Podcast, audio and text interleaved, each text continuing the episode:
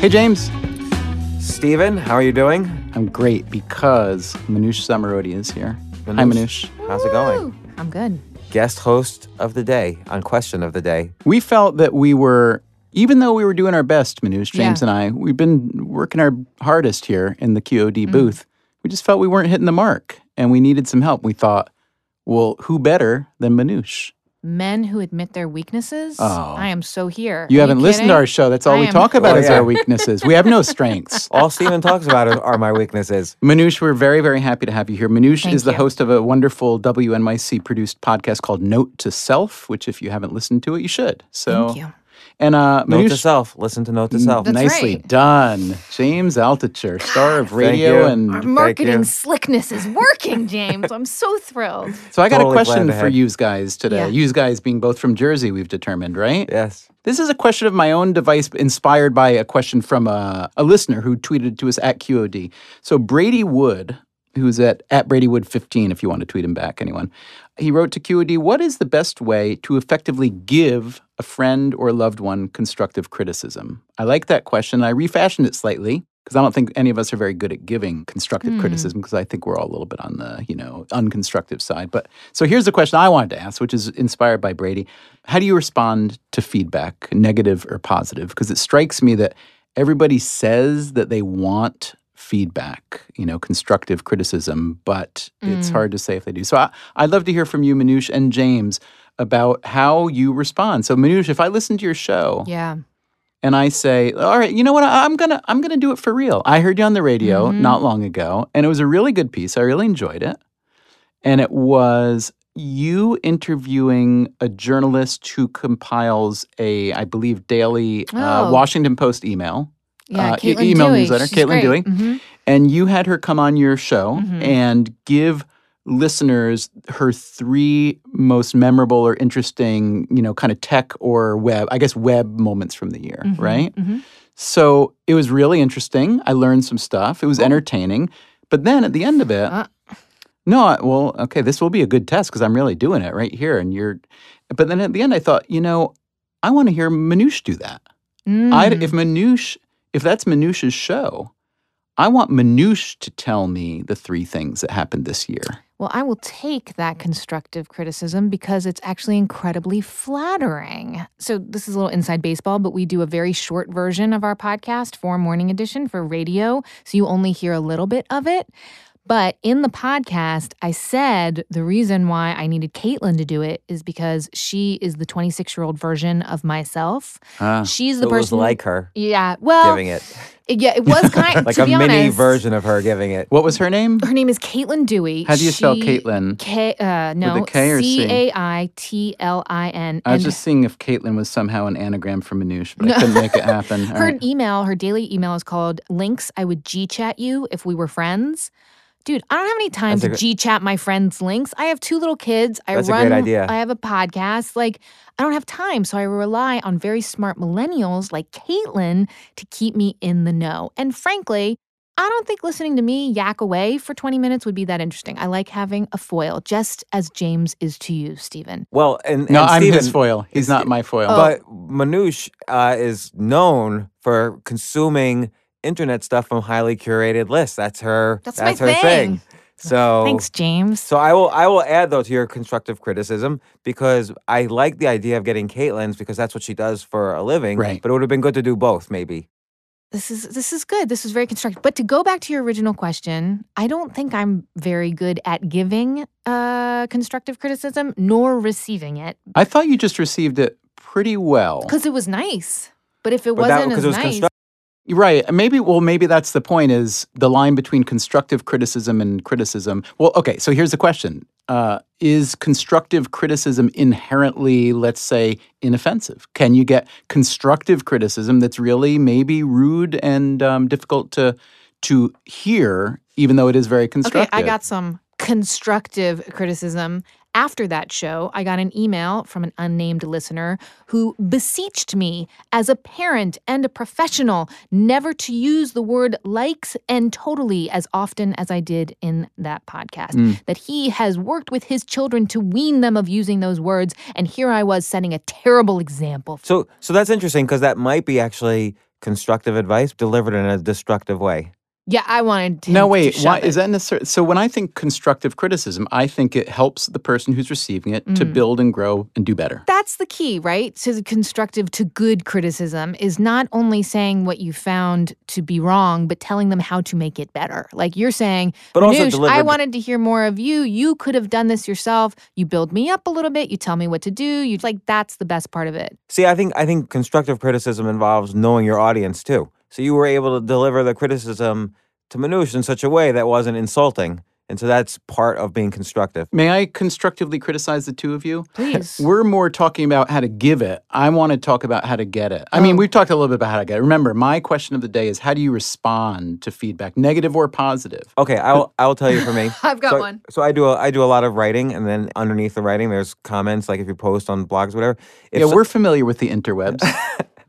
on the World Wide Web. W I should do a show on that Hmm. about these thing called comments. Okay, go on. So what I do is, in general, I imagine that this is a discussion happening in my living room. And if I wouldn't like the person in my living room, know, I would kick them out. So I would and never allow them back. So I would delete the comment. Now, if, that doesn't mean I'm against people disagreeing with me. If someone disagrees and wants to have a discussion, just like they would in my living room, I'd have a discussion with them. But if someone is like, "You're a stupid idiot," like, how But could that's you not possibly think that? constructive criticism. Right, it's not constructive criticism, but he was asking any feedback in general. So that kind of negative. That's how I determine if to whether to that del- is the delete or not. famous living room rule of comment moderation. There- there Seriously, go. that's Really? what we used. I Wait, remember. wait, really? Yeah, year, years ago when when we started our Freakonomics blog, which was a long time ago, ten years ago. Then we moved it uh, for a while onto the New York Times site, which had a very different moderation comment. They were much more, much less accepting of rancor. Let's say Levitt and I were like anything, Mm. Bring it. anything you want. We uh, we just thought it was funny. It's like if you're a writer, you have your say, then people should have their say.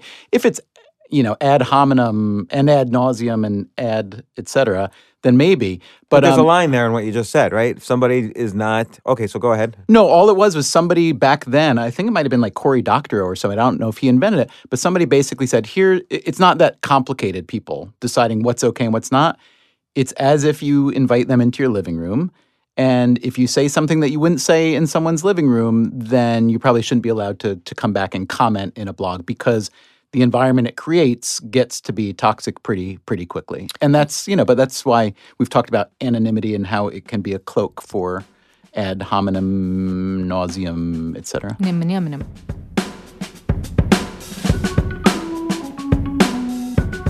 Take a moment to listen to this message while we figure out where this answer is headed.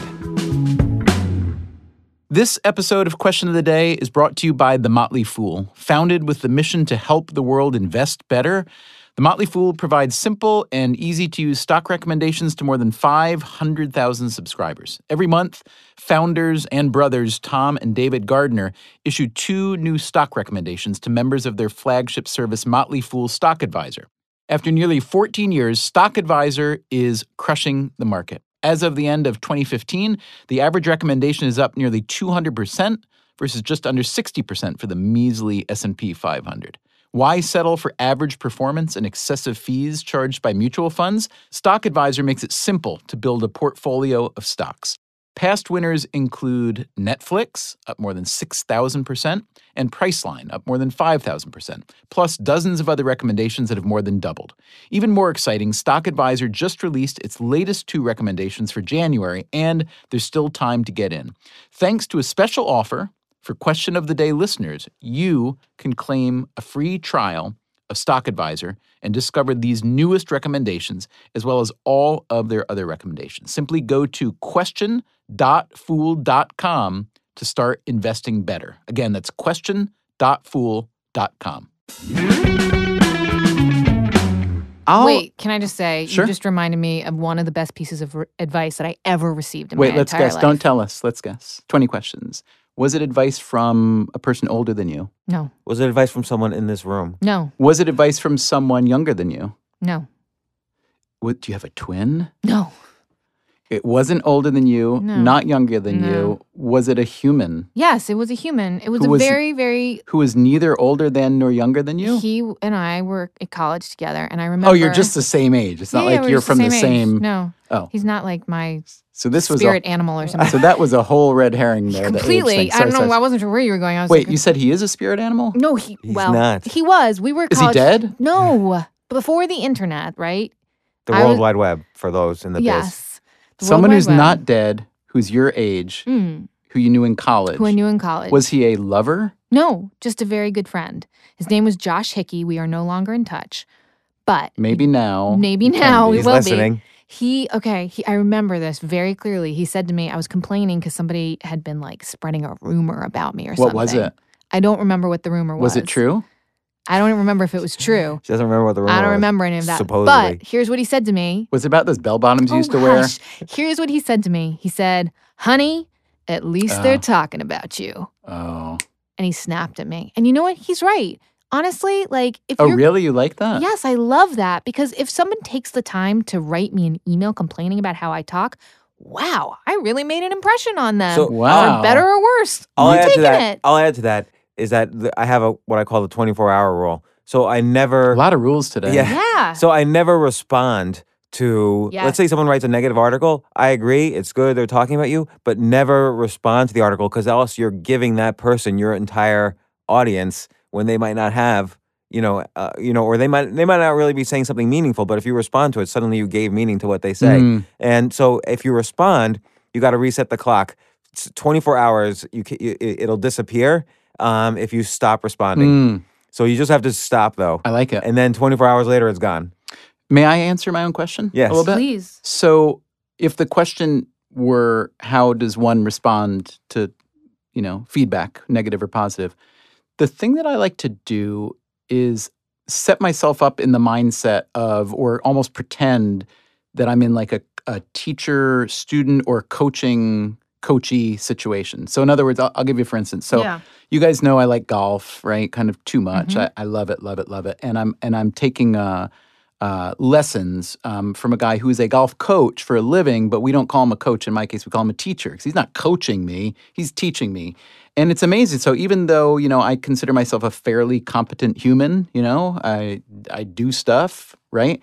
When I'm in that position and he's the teacher and I'm the student, I am totally 100% absolutely subservient. If he tells me to hinge my wrists Well, that's what lower, you're paying him for. well, it's what I'm paying him for, but it's kind of um, putting myself in a position of submission or acceptance or accepting that he's not necessarily that he's the master, but he's there to teach me. I find that when I'm receiving criticism that might be from someone in my family about how I handled the situation, Mm-hmm. or if I write something and a reader or listener writes in, that's what I try to do. I try to kind of overlay that layer, that that feeling of putting myself in the scenario of this person is trying to teach or instruct or coach, and they may even if they're coming from a place of I- malice, that- maybe even I think that's a especially if they're coming from a place Wait, of malice really? That works for you? It helps me see the content that they're delivering in an not in an unvarnished way, but without the emotion of like, "Ooh, I don't like that they're saying something to me that's going to hurt my feelings." It helps you look at the content and then you judge it and say, "Is that something valuable to me? Could I learn something from that and improve?" Yeah, it does help. I, I think I think Maybe- that's a very healthy way to look at it. Like I think it's a very zen approach. Like you notice the reaction happening to you of like, oh, I can't believe this person, and taking that out of the equation before you respond mentally or or whatever. Because it's hard. Because when someone does, Can I just ask? I just want to drill down a little bit. So you're saying, like, if if if let's say Levitt said to you, Steven Levitt, your partner, um, in all things Freakonomics, if he said to you, Stephen, um, you know the way you did you that, should have never had Manoush on your show. uh, the, the way you did that show, I thought you could have done X. Are you able? I mean, obviously it's complicated with him. You guys go ba- way back and very deep. But do you say like, I know that this is coming from Steven and maybe he, I don't know, whatever, had a bad day. You just put him aside and you only listen to the the criticism itself, the content. So the weird thing is that Levitt and I rarely we have a very strange way of critiquing each other, which is mostly ignoring. The other Hmm, one. That's interesting. Well, I think because Um, you each have you each do different things completely. There's a nice line between what you do Yeah. on the Freakonomics books and what Levitt does. But if he did something, so I'm trying to think of that scenario. Um, well, that's a little bit different. Um, no, I look Bad every example? Every Okay. no, no, no, no. I'm not saying it's a bad example. But the it's key just being every. here, you strip away the person and you only I'll, focus I'll on give you the they're more pure example. This is the more common example, at least. Maybe not the more I pure asked example. because I want to learn. Okay, so I get a lot of emails, as I'm sure everyone listening to this gets a lot of emails, and you know we put out, uh, you know, I, I write a lot of stuff, and Freakonomics Radio is the, the the main thing that I'm writing regularly right now. And you know, you put out a new episode, and you immediately get 20, 30, 50, a couple hundred emails of people saying stuff. Some of them are praiseworthy, some of them are critiquing, some of them telling you what you left out. Da da da da. da. And I find that if I have time to read them, and and I see that if you can see right off the bat that they are critical, meaning critiquing, meaning mm. having negative negative feedback, then it's very very easy to just like get that immediate psychological response and just say, well, this person is attacking me. Ergo, what do I do? I either throw it away, I flee, I ignore it, whatever. And that's one way to do it. But I find that I kind of want the feedback because, like I said, we're always telling people you can't learn without feedback, you can't grow without mm. feedback, you don't want to be in a silo, and so on. And so, what I try to do is I try to, like I said, put myself in the mindset of being a student. And you know, in the Talmud, there's a this beautiful passage about who does one learn from? One learn learns from anyone. It's not just the sages, not just the masters, but the masters would go sit at the feet of the common man because everyone theoretically has something to teach anyone. And so, I really do try to receive those uh, critiques in the spirit of the content. If someone says, But- but you know- "I hated this show because when you said this, you should have gone there."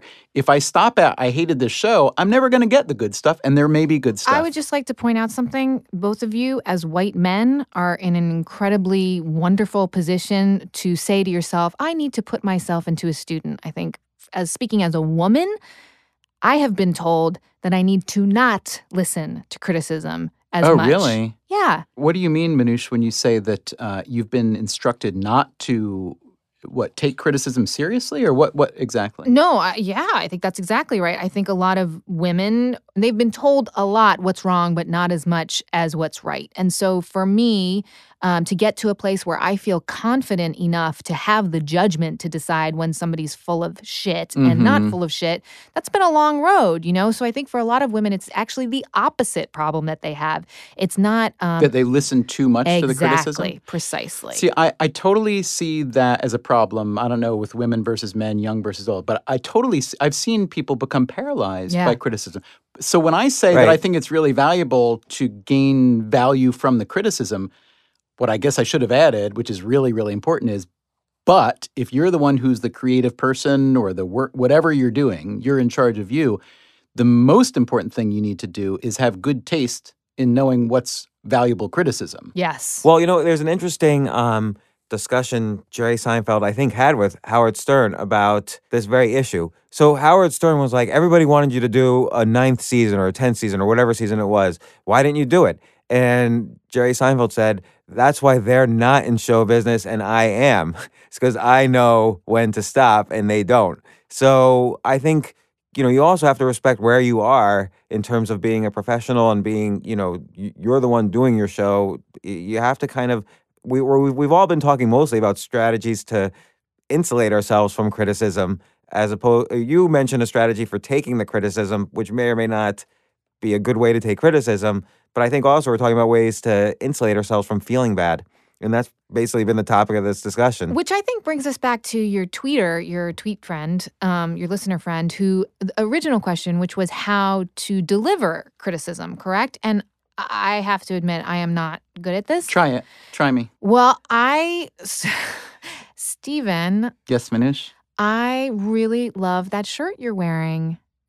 And I think like when you shave off that five o'clock shadow, you are going to look so sharp that for was Hey, great. the holiday party. You're that you're you're I'm bringing she's stealing my every com- situation. she's stealing my comedy. That's my it's the kind of, you know, I appreciate this so much about you because yeah, yeah. So can I just say yeah. that this is not a five o'clock shadow. it's a, it's an on a purpose It's like Shadow. six thirty. Uh, all right, Wait. Manoush. Uh, so let me see how I would respond to that. Oh God. Um, Let's see. The shirt was a gift from a friend. So you're complimenting the taste of someone other than me while critiquing the one choice that I did make, which which was to not shave. And so how will I respond to this constructive criticism? What can you learn from you're the student? Yeah. I know I know how I'm going to respond. Oh, you see this button right here, James? This is the one that ends the podcast. Last thing, don't forget to subscribe to Question of the Day on iTunes. And while you're there, take a second to rate the show or write a review. And be sure to catch the next Question of the Day, which will go something like this. Can money really buy happiness? Because you know, there's all- Manoush, you want to answer this first? I just I want to set a little bit of context because Stephen and I have spoken about this before, where there is a study that shows Yes. up to a certain income level, and in most of the country it's about seventy thousand dollars. There is increasing happiness, and then it shows after seventy thousand dollars in income, there's less and less happiness. Right. But I do not like that study at all.